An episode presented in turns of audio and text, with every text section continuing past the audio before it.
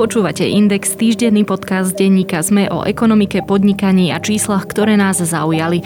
Moje meno je Nikola Šuliková Bajánová a v dnešnej epizóde sa pozrieme na obnovu rodinných domov na Slovensku, ako aj platové rozdiely medzi mužmi a ženami. Podcast Index vám prináša spoločnosť EY, ktorá poskytuje komplexné služby v oblasti auditu, daní, právneho, transakčného a podnikového poradenstva. Jednou z priorít EY je podpora slovenského podnikateľského prostredia a to je prostredníctvom súťaže EY Podnikateľ roka. Viac sa dozviete na webe ey.com. Máte radi úspešné príbehy a pýtate sa, prečo sú úspešné práve oni? Aj o tom sú rozhovory s výnimočnými slovenskými podnikateľmi, ktorí menia našu budúcnosť. V tretej sérii podcastu Prečo práve oni sa s účastníkmi súťaže EY Podnikateľ roka rozprávam ja, Adela Vinceová. V najnovšom dieli si vypočujete rozhovor s Petrom Hrbáčikom z iTrinity.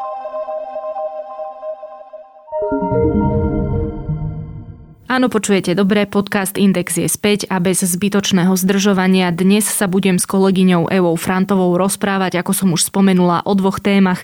V prvej časti podcastu si povieme, ako sa plánujú obnovovať rodinné domy za peniaze z plánu obnovy.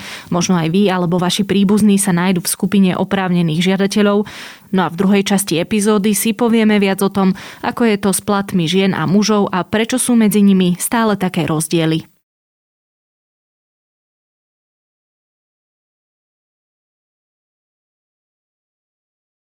Budúci rok sa spustí vlna obnov rodinných domov za pol miliardy eur. Ide o misiu navrhnutú v slovenskom pláne obnovy a odolnosti. Zateplovanie, výmena okien a striech by sa mali spustiť už v lete. A my si teraz povieme, ako to bude vyzerať, čo sa bude obnovovať a kto dostane peniaze. Evi, tak začníme tým, že aká je vlastne situácia rodinných domov v bytovom fonde na Slovensku. Celkový počet rodinných domov na Slovensku je v súčasnosti niečo vyše milióna. Od roku 2012 do roku 2020 pribudlo bolo približne 90 tisíc nových rodinných domov. To znamená, že väčšina je veľmi stará. Do roku 1980 bolo postavených až 70 z týchto všetkých, o ktorých hovoríme.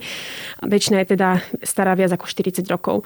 A čo sa týka obnovy, do roku 2018 bolo obnovených len niečo okolo 48% a ročne sa obnoví asi len okolo 1400 domov, čo je veľmi málo na to, aby sme dosiahli to, čo chceme tou obnovou dosiahnuť. A to je napríklad zvýšiť energetickú efektívnosť domov, znížiť emisie CO2 a podobne. A čo sa týka tej obnovy, väčšina nie je ani dostatočná. Sú buď zle použité materiály, alebo sa pri nej napríklad nesprávne naklada s odpadom. Čiže ten dom sa síce obnoví, ale to, ako sa obnoví, obnovil, nie je ekologické. No a takisto napríklad stále okolo 110 tisíc domácností na Slovensku stále kúri uhlím alebo drevom, čo je tiež neekologické, znečistuje to ovzdušie. Takže aj keď máme nejaké domy obnovené, približne polovicu stále nie sú dostatočne obnovené a stále zvyšná polovica nie je vôbec. Keď hovoríš e, polovica, to je tých 500 tisíc. 500 tisíc domov nemáme, nemáme. Väč- vo väčšine ideálne obnovených Áno. a plus k tomu teda ešte aj majú veľmi zlý energetický mix. Áno. Dobre. A teda vieme, že s tým chce robiť čosi vláda a bude na to čerpať peniaze cez plán obnovy. Čo konkrétne sa teda v tom lete spustí? No práve kvôli tej veľmi zlej situácii okolo rodinných domov na Slovensku a kvôli tomu, že väčšina emisí vzniká práve v budovách, tak z plánu obnovy, o ktorom sa už tak veľa hovorí, ide na, na obnovu rodinných domov až pol miliardy eur. Obnoviť sa má minimálne 30 tisíc rodinných domov, to znamená, že každý by získal dotáciu okolo 16 600 eur. To je maximálna dotácia, ktorú ten človek na svoj rodinný dom môže získať, respektíve môže získať polovicu prostriedkov, čiže nemusí to byť až 16 600, ale polovica toho, čo potrebuje ale maximálne 16 600. Podľa sekcie plánu obnovy na úrade vlády by prvých 18 tisíc domov malo byť obnovených do roku 2024 a zvyšok teda do roku 2026, kedy musia byť kvázi minuté všetky tie peniaze z plánu obnovy. O čo ide? Tak v prvom rade ide o to, aby sa zlepšila tá energetická efektívnosť, o ktorej stále hovoríme. A tam, kde je to technicky alebo ekonomicky možné, by sa mala, by tá obnova mala zahrniť aj nejaké také klimatické opatrenia. Aby sme si to vedeli lepšie predstaviť, napríklad o e, zachytávanie dažďovej vody alebo nejaké vegetačné strechy a podobne. Čiže veci nad rámec bežnej obnovy domov, ako sú napríklad zateplovanie alebo nové dvere, okna a podobne. Ja úplne rozumiem, že teraz sa nemôžu všetky miliardy, ktoré či už cez plán obnovy obnovy alebo ďalšie balíky peňazí pritečú na Slovensko, že teda z týchto peňazí nemôžeme teraz obnoviť všetky tie domy, ale nie je to trošku málo? Áno, áno, je to malá čiastka. V podstate tých 30 tisíc domov to sú len 3% všetkých domov, ktoré potrebujeme opraviť. Ale aj v tom pláne obnovy je napísané, že to má, má brať ako taký nejaký prvý krok k tomu, aby sa zobudil aj ten súkromný sektor, aby to naštartovalo aj samotné banky a podobne, aby sa týmto smerom vydali. V podstate, aby začali ľudí motivovať k tomu, aby si obnovovali domy a dostali na to nejaké výhodnejšie hypotéky, výhodnejšie úvery a podobne. Čiže má to byť taký, také prvé svetielko nádeje. Taký a, impuls. Áno, taký impuls. A v podstate to by sa malo potom ako keby neskôr ďalej už za pomoci súkromného sektora samo realizovať. realizovať mm-hmm. Áno, ak by som to povedala. Dobre, ja sa ešte k tomu asi aj vrátim, ale teda ktoré domy sa kvalifikujú? V podmienkach zatiaľ je napísané, alebo teda respektíve Slovenská agentúra životného prostredia, ktorá má na starosti túto obnovu a dostala ju teda do svojej kompetencie, hovorí, že kvalifikovať sa môže každý dom, ktorý je starší ako 15 rokov a nie, nie sú v ňom viac ako 3 bytové jednotky. To znamená, že ak je to nejaká bytovka, v ktorej žijú 4-5 rodín, je to síce taký menší e, dom, povedzme, ale tí už sa nekvalifikujú teda Takisto tento dom nemôže byť využívaný na viac ako 10% na podnikateľské účely, teda podlahová plocha nemôže byť využívaná. Tiež sa tam nerátajú žiadne apartmány alebo chaty alebo budovy, ktoré ľudia využívajú na prácu, príkladom nejaký ateliér. A tiež žiadateľ, ktorý sa chce uchádzať o tieto peniaze, musí byť vlastníkom, respektíve ak je spoluvlastníkom, tak e, musí mať notársky overené splnomocnenie od ostatných vlastníkov, teda spoluvlastníkov toho bytu to sú asi tie základné podmienky, ktoré vieme teraz. A teda ešte je dôležité povedať, že aj domy v Bratislave Áno. sa môžu uchádzať o tieto dotácie. Môžeme to volať už dotácie normálne? Uh, môžeme to volať dotácie, lebo v podstate je to dotácia. A domy v Bratislave, áno, je to iné ako pri eurofondoch, kde niektoré tie typy eurofondov Bratislava teda nemá na ne nárok, pretože je rozvinutý región, tak v tomto prípade to tak nie je. Dobre, ešte k takým tým technickým veciam, čo všetko vlastne sa z toho bude, z toho fondu bude preplácať? Základná podmienka je, že sa musí zlepšiť energetická efektívnosť tej budovy o 30% To je také základné zlepšenie energetickej efektívnosti. Niektorí to aj kritizujú, hovorí sa, že to je niečo ako keď zavriem okno a už mám 30% ale je to teda základ. Hej, je to primárna energia, to znamená, že Únia nezakazuje ísť nad rámec toho, ale musí to byť minimálne tých 30% A teraz ide o to, ako to dosiahnuť. Tam je 5 rôznych spôsobov alebo takých oblastí. Prvá je napríklad tzv. možné zateplenie. Hej, či už ide o zateplenie obodového plášťa domu, alebo strechy, podlahy, alebo stropu. Takisto potom ďalšia časť je prechod na obnoviteľné zdroje energie. Napríklad solárne alebo fotovoltaické panely. Ďalšia je výmena okien alebo dverí. Takže toto všetko sa do toho ráta. Takisto už tie spomínané zelené opatrenia, čiže ak chce ísť niekto nad rámec toho a chce si napríklad nejaké zelené strechy spraviť s trávou, akumulačné nádrže na dažďovú vodu, aby mohol opätovne využívať, alebo takisto odstranenie azbestu, toto všetko tiež bude preplácané splácané. No a dotácia tiež slúži aj na získanie projektovej dokumentácie a potrebného energetického certifikátu. Ten energetický certifikát je dôležitý preto, aby sme vedeli porovnať, či sa vlastne tá e, energetická efektivnosť budovy naozaj zlepšila oproti tomu pôvodnému stavu. A je potrebný nakoniec ku kolaudácii, čiže aj toto je preplácané. A teda ešte samostatnou kapitolou je výmena neefektívnych zdrojov tepla a teplej vody za nové zariadenia využívajúce OZE, teda obnoviteľné zdroje energie, alebo teda odpadové teplo. Aby sme si to vedeli lepšie predstaviť, pomôcť to má nielen ten energetickej efektívnosti, ale takisto aj ovzdušiu. Napríklad Bansko-Bystrický a Košický kraj sú veľmi problémové, čo sa týka znečistenia ovzdušia, čiže napríklad v týchto krajoch bude kladený väčší dôraz na to, aby naozaj došlo k výmene takých neefektívnych zdrojov tepla za tie efektívne. Teda, aby sa nekúrilo drevom, drevom alebo uhlím, uhlím áno. ale aby sa prešlo na alternatívny áno, zdroj tepla. Áno, áno. To znamená aký? No tak to môže byť napríklad tepelné čerpadlo, ale takisto bude sa podporovať aj plyn, čo je tiež do istej miery kritizované. Pretože... No tak ale už sa teda Európska únia dohodla, že to je prechodný energetický áno, áno. zdroj, takže hey, tak je to, to je. Hej, je to prechodný energetický zdroj, v podstate nemáme na výber. Keby sme chceli všade e, teraz toho plynu sa zbaviť, jednoducho nevidieť to ani do tej dotácie, bolo by to príliš drahé a nemohlo by sa ani toľko ľudí uchádzať, takže je to kvázi tranzičný spôsob, ako sa zbaviť takých tých horších spôsobov mm. kúrenia. A ako bude fungovať ten samotný systém schváľovania a potom aj ako sa budú vyplácať peniaze. Podmienky, respektíve technikálie celkové, okrem tých, ktoré už poznáme, by mali byť známe do konca tohto roka. A následne prvá výzva na to, aby ľudia žiadali o túto dotáciu, by mala byť v treťom kvartáli budúceho roka, čiže 2022. Majiteľia budú môcť teda žiadať o tzv. spätné preplatenie nákladov, čiže ak už niekto napríklad v januári začne s prestavbou a obnovou svojho domu na základe tých podmienok, ktoré budeme poznať už v decembri a bude vedieť, že OK, takéto sú podmienky, podľa nich proste obnovujem, tak si budem môcť v septembri, respektíve teda v treťom kvartáli, koncom leta v septembri požiadať o spätné preplatenie tých nákladov. Potrebovať bude k tomu teda občianský preukaz, list vlastníctva, čo sme už hovorili, a teda aj aktuálny energetický certifikát. No a s týmito všetkými vecami pôjde do regionálneho klientského centra Slovenskej agentúry pre životné prostredie. Tým by malo byť na Slovensku 10 na začiatku a budú fungovať spôsobom ako pobočky bank.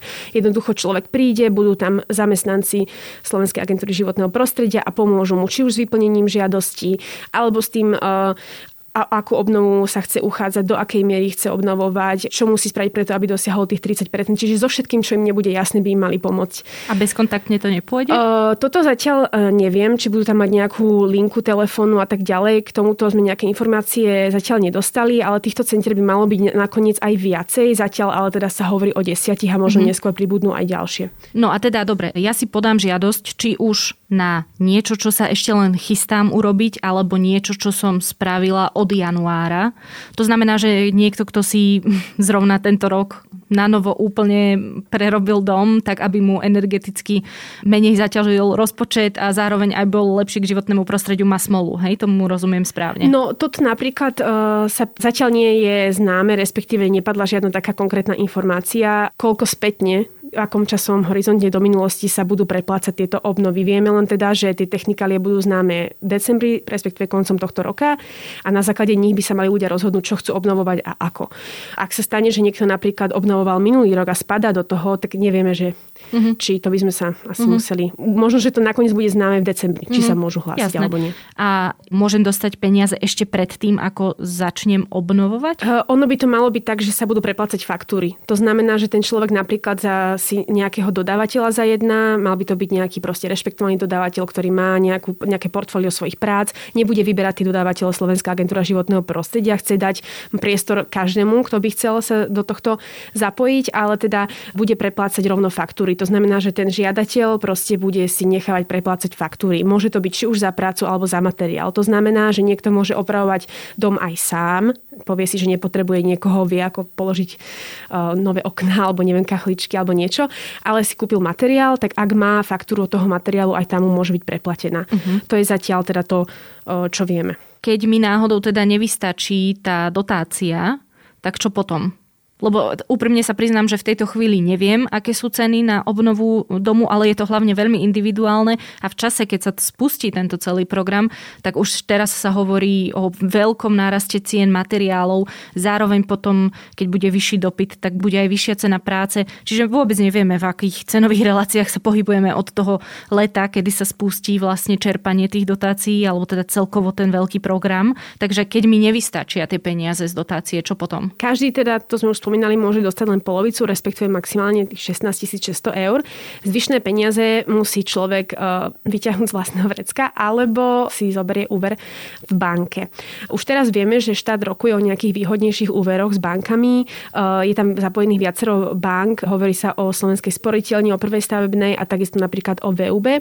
Ale teda určite tam bude aj viacero bank, pretože pre banky je to taká veľmi aj výhodná, aj taká lukratívna oblasť, do ktorej by veľmi chceli ísť a už väčšina z nich nich aj tak ponúka zelené hypotéky, čo sú hypotéky pre domy, ktoré dokážu, alebo teda ktorých vlastníci potvrdia, že ich sú stavať nejako energeticky efektívne a podobne a dostanú lepšie podmienky. Čiže už to funguje aj teraz a to, že teraz štát ide robiť takúto veľkú zákazku, v podstate im len hrá do karát. Čiže je to pre nich výhodné, lebo financujú projekt s vyššou trhovou hodnotou a takisto aj lacnejšou prevádzkou. Na druhej strane teda Slováci sú už aj teraz dosť zadlžení a, ho, a môže sa, môžeme si povedať, že je to ako, že stojí to za to, ale zase e, je veľmi veľa dôkazov o tom, že takéto domy energeticky obnovené alebo efektívnejšie naozaj dokážu ľuďom šetriť e, peniaze do budúcna. Čiže nakoniec na to splácanie tej hypotéky budú mať peniaze, lebo ušetria na kúrení a podobne. Čo sa týka toho, ako tieto úvery, kedy sa budú podpisovať a podobne, to ešte tiež nie je úplne jasné, ale sú také viaceré alternatívy.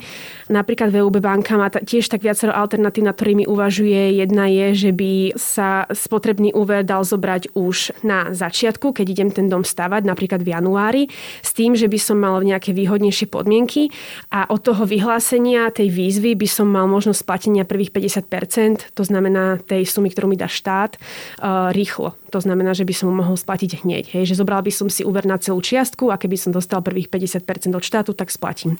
Alebo teda potom spotrebák na dofinancovanie tých 50% až potom, čo prídu prvé výzvy a ja dostanem peniaze. Takisto ešte není úplne jasné, ako budú tie systémy prepojené. Slovenská agentúra životného prostredia rozmýšľa nad tým, že by mohol napríklad žiadateľ, ktorý príde do klientského centra, požiada o dotáciu, bol hneď ako keby zapísaný do systému a ten by bol prepojený so systémom bank, ktoré by hneď vedeli, že aha, máme tu nového klienta, ktorému môžeme poslať nejakú cenovú ponuku s našimi úvermi a môže si z toho vybrať. Že to sú také alternatívy, ako by mohli medzi sebou komunikovať. Ako bude vyzerať kontrola? Čo sa týka kontroly, tá by mala prebiehať námatkovo, to znamená, že že sa nepôjde teraz kontrolovať všetkých 30 tisíc tých domov, ale kontrolóri Slovenskej agentúry životného prostredia budú mať k dispozícii mobilnú aplikáciu, ktorá bude prepojená so systémom SAŽP a ak prídu ku konkrétnemu majiteľovi domu, budú môcť cez QR kód skontrolovať celú jeho projektovú dokumentáciu, kde bude aj tzv. energetický certifikát a budú vedieť porovnať, ako tá budova čo sa týka energetickej efektivnosti, vyzerala na začiatku a ako vyzerá teraz a čo všetko sa tam malo zmeniť a oni môžu skontrolovať priamo na mieste, čo naozaj bolo uskutočnené a čo nie. Čiže uh-huh. zrejme to takto Dobre. A je mi jasné, a už si to aj povedala, že 30 tisíc domov neskontrolujú, ale majú nejaké číslo, ktoré vedia urobiť a ktoré bude dostačujúce na to, aby sme mali predstavu o tom, na čo sa tie peniaze minuli? Číslo nevieme. Už si naznačila zo pár čiastkových vecí, na ktoré existujú aj kritické názory, že či teda podporovať plyn alebo nie. Aj k tomu samotnému číslu obnovených domov sú nejaké výhrady a tak ďalej, tak ďalej, ale celkovo vo všeobecnosti.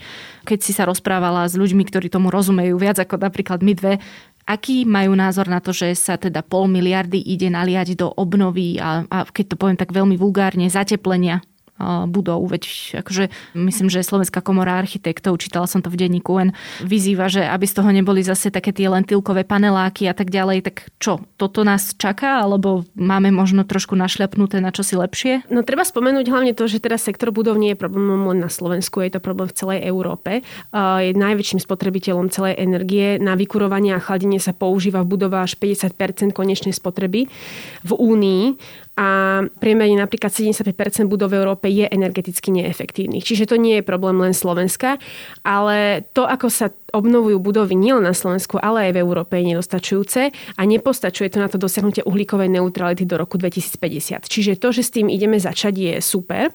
Väčšinou sa aj e, odborníci zhodujú v tom, že je fajn, že sa to začalo.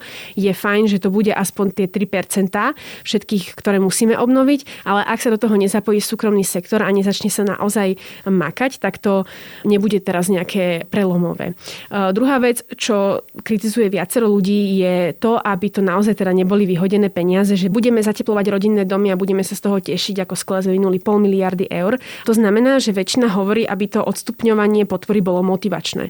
Napríklad budovy pre budúcnosť hovoria, aby to bolo motivačné.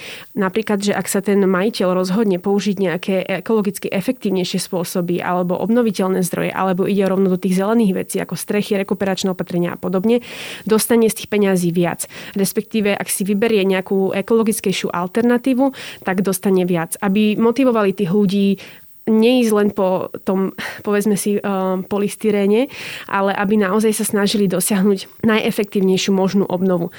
Celkovo tá obnova má podporu aj medzi ľuďmi. Minuloročný prieskum, ktorý robili budovy pre budúcnosť, hovorí, že až 4 z 10 vlastníkov domov starších ako 10 rokov chcú svoj dom obnoviť v najbližších dvoch rokoch, čiže záujem tu určite bude.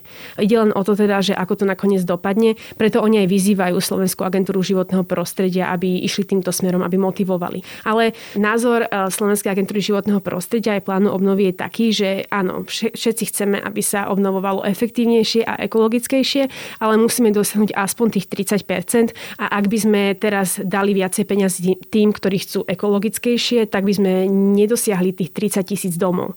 Jednoducho tie peniaze by nám nevystačili. Preto treba začať s tým, čo máme a ak uvidíme, že napríklad ľudia nepotrebujú až tak veľa peňazí, že väčšina nečerpá tých 16 600 a máme viacej prostriedkov na míňanie, potom môžeme dávať viac za to, že budú tie obnovy ekologickejšie.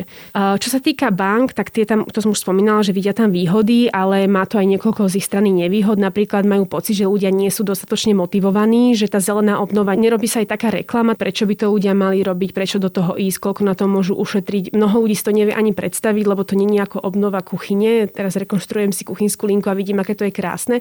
Takúto obnovu domu vidím až po pár rokoch na účtenke, čiže malo by sa to viacej propagovať. A takisto stále chýba tzv. taxonomia, čiže súbor pravidel Európskej únie, ktoré rozdelia, čo je zelené a čo nie je zelené.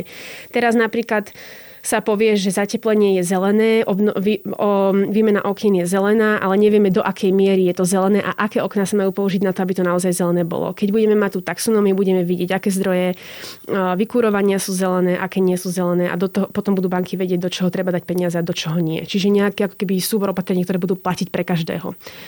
No a architekti, oni vidia najväčšie bariéry v tom, že ľudia nevedia, čo treba obnoviť, ako sa do toho pustiť. Na internete je množstvo informácií, ktoré sú zmetočné, nevedia si z toho vybrať to správne a tiež nevedia, kde začať, ako to financovať. Čiže je to taký zmetok informácií, ktorý sa nikto nevyzná zatiaľ a potrebujú pomôcť a podať pomocnú ruku. To je asi také. A ešte potom aj to, že veľakrát ľudia bývajú v takých tých typických slovenských štvorcových domoch, maličkých, čo sa m, mm, pre mnoho projektantov ani neoplatí robiť, takže sa boja, že budú odmietnutí. Čiže mm-hmm. No už teraz je veľký problém zohnať veľakrát dodávateľa. Áno. Aspoň teda z mojej vlastnej skúsenosti, nehovorím, že to je nejaká reprezentatívna vzorka, ale z mojej vlastnej skúsenosti, kam sa pozriem, tak všetci iba hovoria o tom, že nedokážu nájsť stavbára, nedokážu nájsť takého opravára a tak ďalej. Čo je zase druhá, druhý problém a to, že ten dorast je nedostatočný v, tej, v tomto segmente, ale to by bolo na úplne iný podcast. Áno, áno, ale napríklad banky hovoria, teda Slovenská sporiteľňa sa vyjadrovala, že oni chcú podporiť práve dodávateľov, aby čo najviac sa ich zapojilo do tejto obnovy budov. Ak im chýba nejaké vybavenie, tak aj na to im poskytnú nejaké výhodnejšie požičky.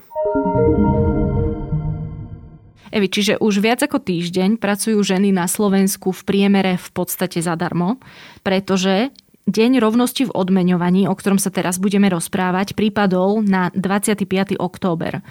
Tento dátum sa síce posunul o 3 dní bližšie ku koncu roka, ale teda stále to nie je niečo, čím by sme sa mali nejako špeciálne chváliť o čom presne Deň rovnosti v odmeňovaní žien a mužov hovorí? Čo to je za dátum? O, o čom sa tu bavíme? Teda okrem toho, že sa rozprávame o rovnosti v odmeňovaní, ale konkrétne, čo to znamená, že ženy v podstate pracujú zadarmo? Veď ja teda tú výplatu budem dostávať do konca roka. Uh, áno, budeš. Ide takú komplexnejšiu problematiku. Uh, Deň rovnosti v odmeňovaní uh, znamená to, že ženy od tohto dátumu pracujú v priemere zadarmo, keďže v porovnaní s mužmi zarábajú o 18,4% menej. Inými slovami, jedno mužské euro predstavuje niečo vyše 80 centov pre ženu. A nejde však iba o plat za tú istú prácu, to si musíme povedať. Ide kvázi o celkové porovnanie ženských a mužských zárobkov v rámci všetkých pozícií a vekových skupín ekonomicky aktívneho obyvateľstva. Čiže výsledok teda ukazuje, že ženy väčšinou zastavujú napríklad nízkopríjmové povolania, zatiaľ čo muži častejšie obsadzujú manažerské pozície. Čiže nejde len o rozdiel v rámci tej istej práce, respektíve práce rovnakej povahy, ale ako som už povedala, je to trochu komplikovanejšie. Ide o celkové porovnanie mužských a ženských platov. Ak sa pozrieme len na rozdiel za rovnakú prácu alebo prácu rovnakej povahy, ten sa pohybuje okolo 8 až 9 A vieš mi to, čo si pred chvíľou povedala, aj preložiť? Že čo vlastne, keď sa rozprávame v medziach konkrétnych zamestnaní, čo to teda znamená, tie ukazovatele a... a... Áno, áno. No, tak môžeme si to napríklad zobrať v zdravotníctve. Tam je síce 85% žien, tam pracuje 85% žien, ale rozdiel medzi mužskými a ženskými platmi v zdravotníctve je okolo 26%. Čiže ešte väčší, ako je priemer na Slovensku, celkový. Znamená to, že ženy napríklad obsadzujú väčšinou nižšie platené pozície v rámci zdravotníctva. Či už sú to napríklad zdravotné sestry a muži sú väčšinou lekári, alebo ženy sú napríklad lekárky, ale muži sú napríklad riaditeľmi tých nemocníc a podobne. Čiže 26% neznamená, že tá istá chirurgička a ten istý chirurg majú 26-percentné rozdiely v platoch. Môže to znamenať Môže, aj toto? ale nemusí, lebo tam je zahrnuté všetko vlastne. Mm-hmm. Čiže To aj je- zdravotné sestry, aj riaditeľi a riaditeľky nemocnic. Áno, áno. Sú, máme aj dôkazy toho, že aj chirurgička a chirurg nemusia mať vždy rovnaký plat, ale toto číslo to neukazuje. Mhm. Ak sa chceme pozrieť len na rovnaký plat za rovnakú prácu alebo prácu rovnakej povahy, tam je ten rozdiel na Slovensku 8 až 9 Čiže Aj tam. šoférka električky a šofér električky v Bratislave môžu mať iné platy. Áno. Mhm, dobre. Tam som sa ešte asi chcela spýtať k tej metodike, ako keby, Mhm. či oni rátali akože, že, že len pozícia, alebo sa pozerali akože detailne, že či išlo o to, že električkárka odjazdila o 100 kilometrov menej ako električkár. Podľa Toto mňa sa pozerajú len na pozíciu, ale o čo ide je, že tie výsledky Eurostat robí vždy dva roky dozadu. To znamená, že tieto výsledky sú z roku 2019. Máme aj aktuálnejšie výsledky, ktoré robí štatistický úrad Slovenskej republiky, ale ten neporovnáva hodinovú hrubú mzdu, ale mesačnú. A to už nie je také presné, pretože tam sa môžu zarátavať napríklad OČR-ky alebo PN-ky, takisto tam môžu byť nejaké príplatky za sviatky alebo víkendy. Väčšinou idú na OČR-ky ženy, ktoré sa potrebujú starať o deti, zatiaľ čo muži robia nadčasy, takže tam je ten rozdiel ešte vyšší. Preto radšej používame tieto výsledky z Eurostatu, ktoré poukazujú na tie hodinové rozdiely. Čiže opäť zase len to preložím. Čiže ak by sme išli aj do presnejších čísel a presnejšie sa pozerali na všetky parametre odvedenej práce, tak pravdepodobne asi neprídeme k nejakému lepšiemu výsledku, Nie. skôr k horšiemu. Taký je predpoklad. Taký je predpoklad. Preto sa to udáva aj v tých hodinách, lebo tam väčšinou ten rozdiel nie je až taký veľký. Áno, keď si pozrieme za mesiac, tak tam môže prísť toľko rôznych okolností, ktoré vedia ovplyvniť, či žena v práci je alebo nie že, mm-hmm. alebo muž, že tam to býva väčšinou ešte väčší rozdiel. Ja už som povedala, že tento dátum sa posunul o pár dní akoby neskôr, že, že menej dní v podstate pracujeme zadarmo. Je to dobrý signál?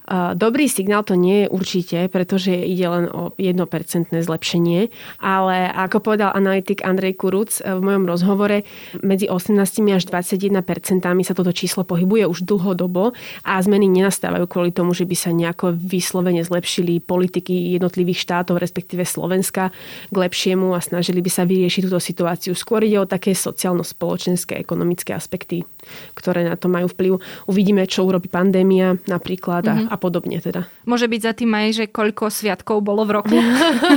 No, to neviem úplne. tak. teda v zmysle pracovných dní? Uh, tak môže, vidíš, toto mi ani nenapadlo. Môže, no. Mm. Môže. Napríklad teraz na Vianoce budeme mať iba piatok a všetko Áno. ostatné je víkend. No hroza des. No, tak, dobre, a už si spomenula, že, že iné štáty. Áno, spomenula som iné štáty, eh, aby sme sa dali do kontextu. Slovensko je na šiestej priečke od spodu medzi mm-hmm. štátmi Európskej únie a Švajčiarskom. Horšie je na tom už len Estonsko. My by sme mali možno tieto rebríčky začať prezentovať naopak, že, že mm-hmm. nebudeme chodiť akoby od posledného miesta, ale uh, hit paráda najhorší. Áno, a tam hitparáda. budeme A tam sme vždy. Áno, áno, no. Je pod nami už len Estonsko, to je úplne na konci. A takisto napríklad Litva, Rakúsko, Nemecko a Česká republika, čo je také niekto by povedal prekvapivé, že Mhm. mm. vyspelé krajiny ako Rakúsko a Nemecko sú na tom tak zle, ale ja keď som aj v minulosti riešila túto tému, častokrát sa hovorilo, že to súvisí práve s tým, s- no ešte s takými početkami stereotypmi ešte z druhej svetovej vojny a neskôr, mm-hmm. kde vlastne ženy mali ísť do kuchyň a do kostolov a vlastne sa ich snažili udržať doma a preto tam není úplne taká tá rovnosť podmeňovaní, v o, čo sa týka povolania ani teraz. Mm-hmm. Takže to je asi ten dôvod. A zase naopak o, najnižšie platové rozdiely majú v Luxembursku, Rumunsku, Taliansku a potom prvú peťku uzatvára ešte Belgicko a Slovinsko. Priemer únie je ale teda 14,4, takže o 4% lepší ako na Slovensku. v každom prípade v podstate v priemere naozaj všade ženy zarábajú menej, čo sa týka Európskej únie. Áno.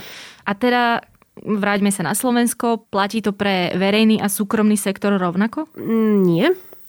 Čo sa týka súkromného sektora, tam hovoríme o 19% rozdieli, zatiaľ čo pri verejnej správe ide o 15% rozdiel. Čo je teda zaujímavé, lebo tam by malo ísť o tabulkové platy a mali by ísť príkladom a teda zjavne nejdú. A ako tento problém vlastne vzniká? Um, čo sú tie dôvody príjmovej nerovnosti? To treba rozdeliť na také dve oblasti. Jedna je tá, ktorá hovorí o nerovnom plate za rovnakú prácu, respektíve prácu rovnakej povahy.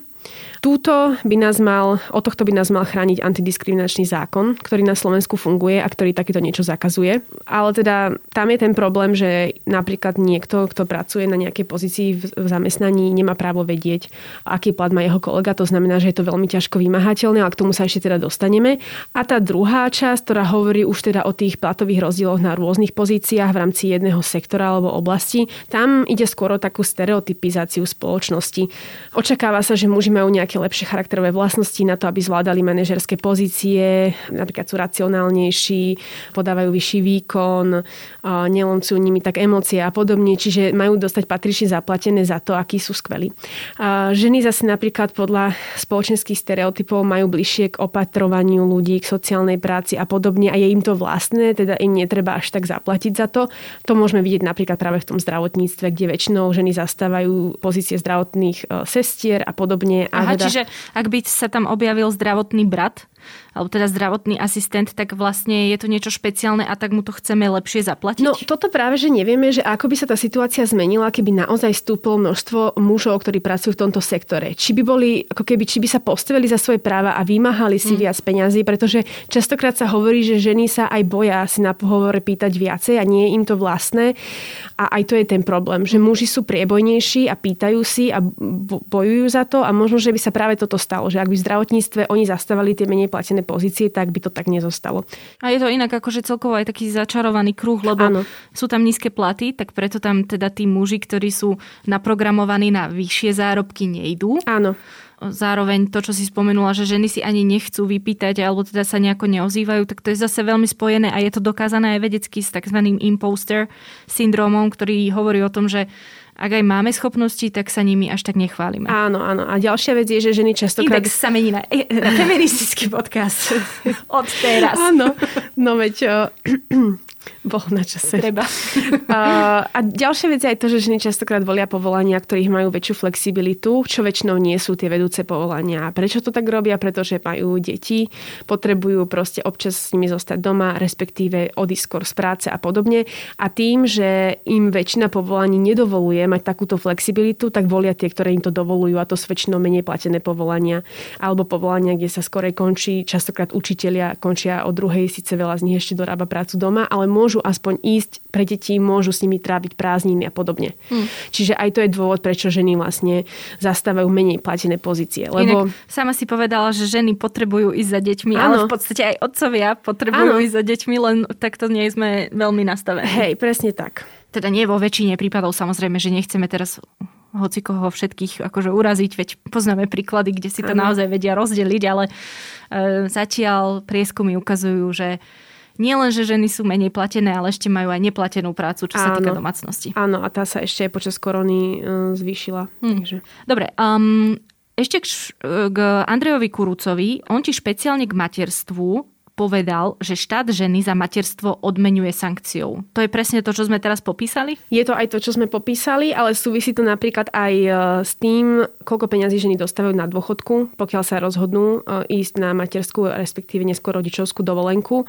Je to menej peňazí, pretože vtedy sú poistencami štátu počas tohto obdobia. To znamená, že je to pre ne kvázi nevýhodné a na dôchodku dostanú menej len kvôli tomu, že zostali doma a vychovávali deti. Čo je vyslovene neférové. Takže počas tých rokov, kedy sú doma s deťmi, stratia skúsenosti, zniží sa im plat, pretože keď sa vrátia do toho istého zamestnania, nemajú tie skúsenosti, čo majú ich kolegovia a kolegyne, ktorí ostali zamestnaní v tej práci, čiže im dajú nižšie ohodnotenie a navyše ešte budú mať aj menej na dôchodku. Čiže náš štát sa snaží podporovať e, pôrodnosť rôznymi príspevkami a podobne, zatiaľ čo veci, ktoré naozaj horia a bijú na poplách a nie sú férové, nerieši. Hmm. Takže toto je jeden, jeden z dôvodov, prečo sme sa bavili o tom, že štát hmm. sankcionuje ženy na, na materskej kvázi alebo za materstvo. Hmm. A vlastne ty už si spomenula tie rôzne nepravdy alebo teda také tie stereotypy, ktoré súvisia presne s odôvodňovaním, prečo ženy zarábajú menej a tak ďalej. A to sú všetky tie názory, ako ženy sú citlivé a labilné a výborné matky a neviem čo a preto nemieria na manažerské a technické pozície a tak ďalej. Sú tam ešte nejaké ďalšie e, takéto polopravdy pravdy a mýty? Áno, tak e, veľakrát ide aj o to, že akým smerom sa snažíme tie ženy vychovávať, akým smerom im spoločnosť ukazuje, aké povolania by si mali vyberať. Ak vyslovene už od malička im hovoríme, že toto nie je pre dievčatá, technológie, IT sektor, ktoré sú teraz najlepšie platené, proste sú čisto mužskou záležitosťou, tak je to dokázané, že naozaj ženy potom neskôr sa odkláňajú od týchto sfér a nechcú pracovať v tomto prostredí. Aj preto veľakrát už súkromné firmy robia rôzne také kurzy, kde sa snažia hajrovať práve ženy. A takisto napríklad sme spomínali aj to, že v minulosti IT sektor bol práve sektor, v ktorom dominovali ženy a nie je to žiadne prekvapenie. Vidíme to aj na dobových fotografiách, či už ide o nejaké programovanie, prvé počítače a podobne. Ale aj bolo veľa vedkyň, len my sa v školách učíme stále len o vedcoch, tie ženy sú stále v úzadí, to znamená, že aj dievčatám sa to vrie do pamäti, že v podstate v týchto oblastiach nikdy ženy nedominovali, takže nám to nie je vlastné. Ale to nie je pravda. Takisto často počúvame, že ak by teda naozaj ženy dostávali menej na výplate, tak prečo sa neozvú? Veď máme antidiskriminačný zákon, ktorý nedovoluje, aby mali menej peniazy ako ich kolegovia. Lenže tu je viacero vecí. Poprvé, nie, to, čo som už spomínala, nemôžeme e, sa pýtať na plat nášho kolegu, teda jednoducho nemáme kvázi na to žiadne ako keby právo, pokiaľ nám to nechce sám povedať. Ďalšia vec je, že my sa môžeme napríklad ísť súdiť, ale teda žena sa môže súdiť, ak zistí, že nemá rovnaký plat, ale kto chce pracovať v tom prostredí, pokiaľ ten súdny proces trvá, čo môže byť niekedy aj niekoľko rokov. Bojí sa možno aj toho, ako sa k nej budú stavať kolegovia, ako sa k nej bude správať manažment. Takisto súdne pojednávanie nie sú lacná záležitosť, či už ide o trovy.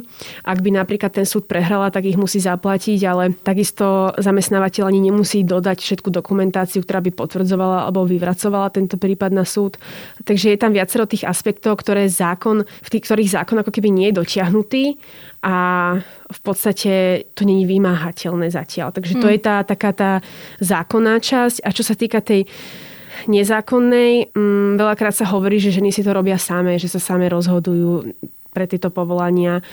No ale teda to, čo sme spomínali aj predtým, treba sa zamyslieť, prečo to tak robíme, prečo vlastne ako keby ženy nemajú ambície dostať sa na vyššie platené pozície a podobne. Ten začarovaný kruh, čo sme vlastne spomínali. Ja iba veľmi si mi teraz pripomenula jednu hrozne zaujímavú osobu. Samozrejme, však teraz už sa oveľa častejšie dozvedáme aj o tých e, ženských vedkyniach, ktoré sú zakryté rúškom tajomstva, pretože sa im nikdy nevenovala poriadna pozornosť. A teda, keď hovorím, že častejšie, tak stále tým myslím, že iba ľudia, ktorých to naozaj zaujíma, lebo do učebníc sa asi až tak e, veľmi nedostávajú.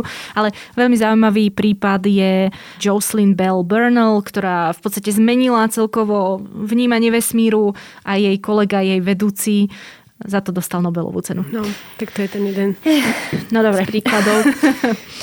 anyway, ty si už teda popísala, že aké sú tie možnosti a prečo nefungujú ideálne, ale je vôbec niečo, čo sa s tým dá robiť? E, napríklad ten antidiskriminačný zákon, napriek tomu, že teda veľmi nefunguje, bol minulý rok nahlásených 28 takýchto prípadov platovej nerovnosti, ale teda väčšina skončila pokutou. Nemuselo prísť žiadnym napravným opatreniam. Či sa s tým robí niečo, respektíve či sa s tým dá niečo robiť, robí niečo Európska únia. My už tu máme smernicu o zosúladení pracovného a súkromného života, ktorá teda už e, platí a funguje a bola do istej miery ako keby transponovaná aj do slovenskej legislatívy, ale do takej miery nie úplnej, povedzme si pravdu. E, táto smernica napríklad hovorí o tom, že aj muž by mal ísť e, na otcovskú dovolenku a časť, ktorá ako keby príslucha mužovi, nemôže byť prenesená na ženu. Čiže ak on sa nerozhodne ju absolvovať, tak jednoducho prepadá. Na Slovensku muži majú túto možnosť ísť na otcovskú, volá sa to síce teda materská, ale idú na ňu muži. Ale rozhoduje sa pre ňu len zatiaľ 10% otcov, ale nemáme tú čas, že by prepadla. To znamená, že jednoducho muž sa môže rozhodnúť, že na ňu nepôjde a ostane to teda tej žene. A častokrát je to tak, že ženy zarábajú menej ako ich partnery už pred materskou a preto keď sa rozhodujú, kto pôjde a kto ostane doma s dieťaťom, tak je to zákonite žena, alebo zarába menej a domácnosť potrebuje viacej peňazí. Čiže je to ten začarovaný kruh, čo stále spomíname. Takže táto časť už do istej miery je riešená Európskou úniou, ale Slovensko si vzalo len čo to Ďalšia vec, ktorá vyšla minulý rok, teda tento rok v marci, bolo to na Deň žien. Ursula von der Leyenová slúbila, že bude nejaká smernica Európskej únie, ktorá bude práve riešiť rovnosť v odmeňovaní a teda Európska komisia s takouto smernicou prišla. Ešte neprešla parlamentom a podobne, ale bolo tam viacero vecí, ktoré keby boli platné, alebo teda začali by platiť, tak by mohli tú situáciu zlepšiť. Bol tam právo na informáciu o plate môjho kolegu na rovnakej pozícii. Takisto tam bolo aj, bola aj povinnosť firiem, ktoré majú viac ako 250 zamestnancov, vydávať ročné správy o tom, aké sú platy na tých istých pozíciách v rámci firmy a pokiaľ dojde k nejakým nezrovnalostiam, musí prísť aj k ich náprave.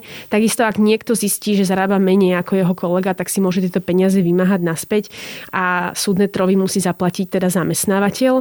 Ak by náhodou proces zamestnanec prehral, tak ak nemá na to, tak tie peniaze vlastne platiť nemusí.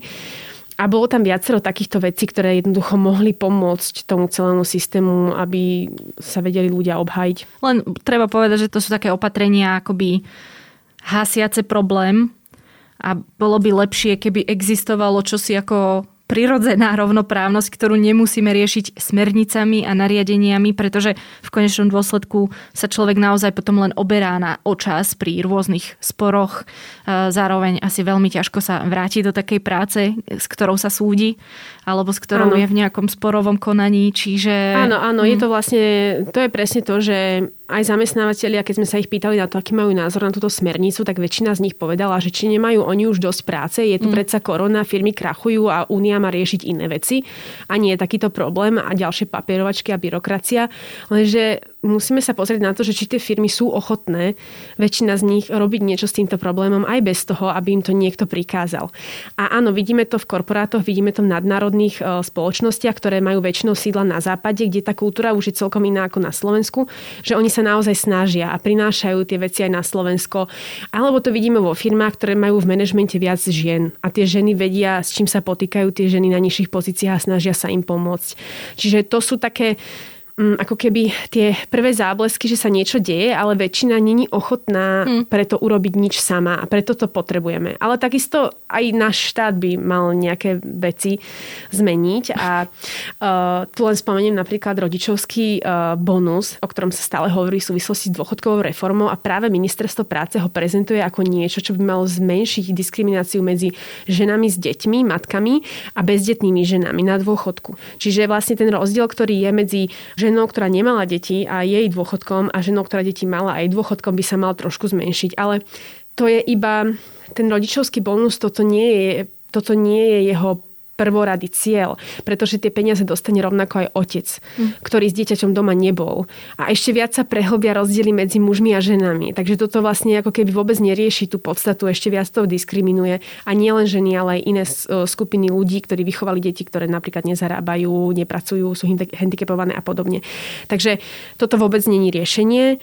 Riešenie by bolo napríklad viac škôlok vybudovať, a o to sa napríklad budú zase snažiť cez plán obnovy, alebo naozaj riešiť tú otcovskú dovolenku, vyriešiť. A to sa ale stále rozprávame len o ľuďoch, ktorí majú deti, hej. Tam akože t- vráťme sa všeobecne, že nevidíme teraz tie deti, ale celkovo tam sa dá povedať, že zamestnávateľ, ktorý vie, že tí ľudia sú rovnako kvalifikovaní Áno. a jeden si vypýta, muž si vypýta nástupný plat, neviem aký, a žena si vypýta nižší, tak ten zamestnávateľ nepovie, ale tvoj kolega si vypýtal oveľa vyšší plat. On jednoducho nekoriguje tie nástupné platy v tomto znení, určite nie. nie. A druhá vec ešte treba povedať, že ak sa niekto ozve, že ale veď tak platy sú veľmi individuálne, že veď to závisí od mnohých faktorov, že to nie je len o tom, že kto je ako narodený alebo kto sa ako identifikuje. To je skrátka vidno na tom, že to je systémový problém, pretože to hovorí tá štatistika. No keby to bolo tak, že dám viac aj žene, aj, vieš, vieš čo myslím, že, že, že áno, niekedy to je naozaj tak, že mám dvoch ľudí, ktorí majú rovnaké sívy, majú rovnaké vzdelanie a rovnako počet odpracovaných rokov, ale o jednom viem, že je naozaj výkonnejší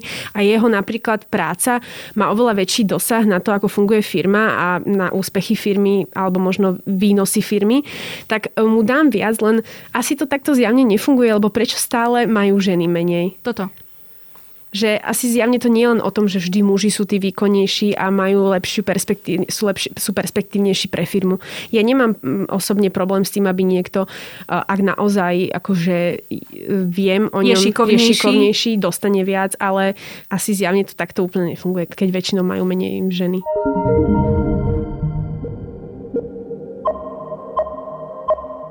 Podcast Index vám prináša spoločnosť EY, ktorá poskytuje komplexné služby v oblasti auditu daní, právneho, transakčného a podnikového poradenstva. Jednou z priorít EY je podpora slovenského podnikateľského prostredia a to je prostredníctvom súťaže EY Podnikateľ roka. Viac sa dozviete na webe ey.com.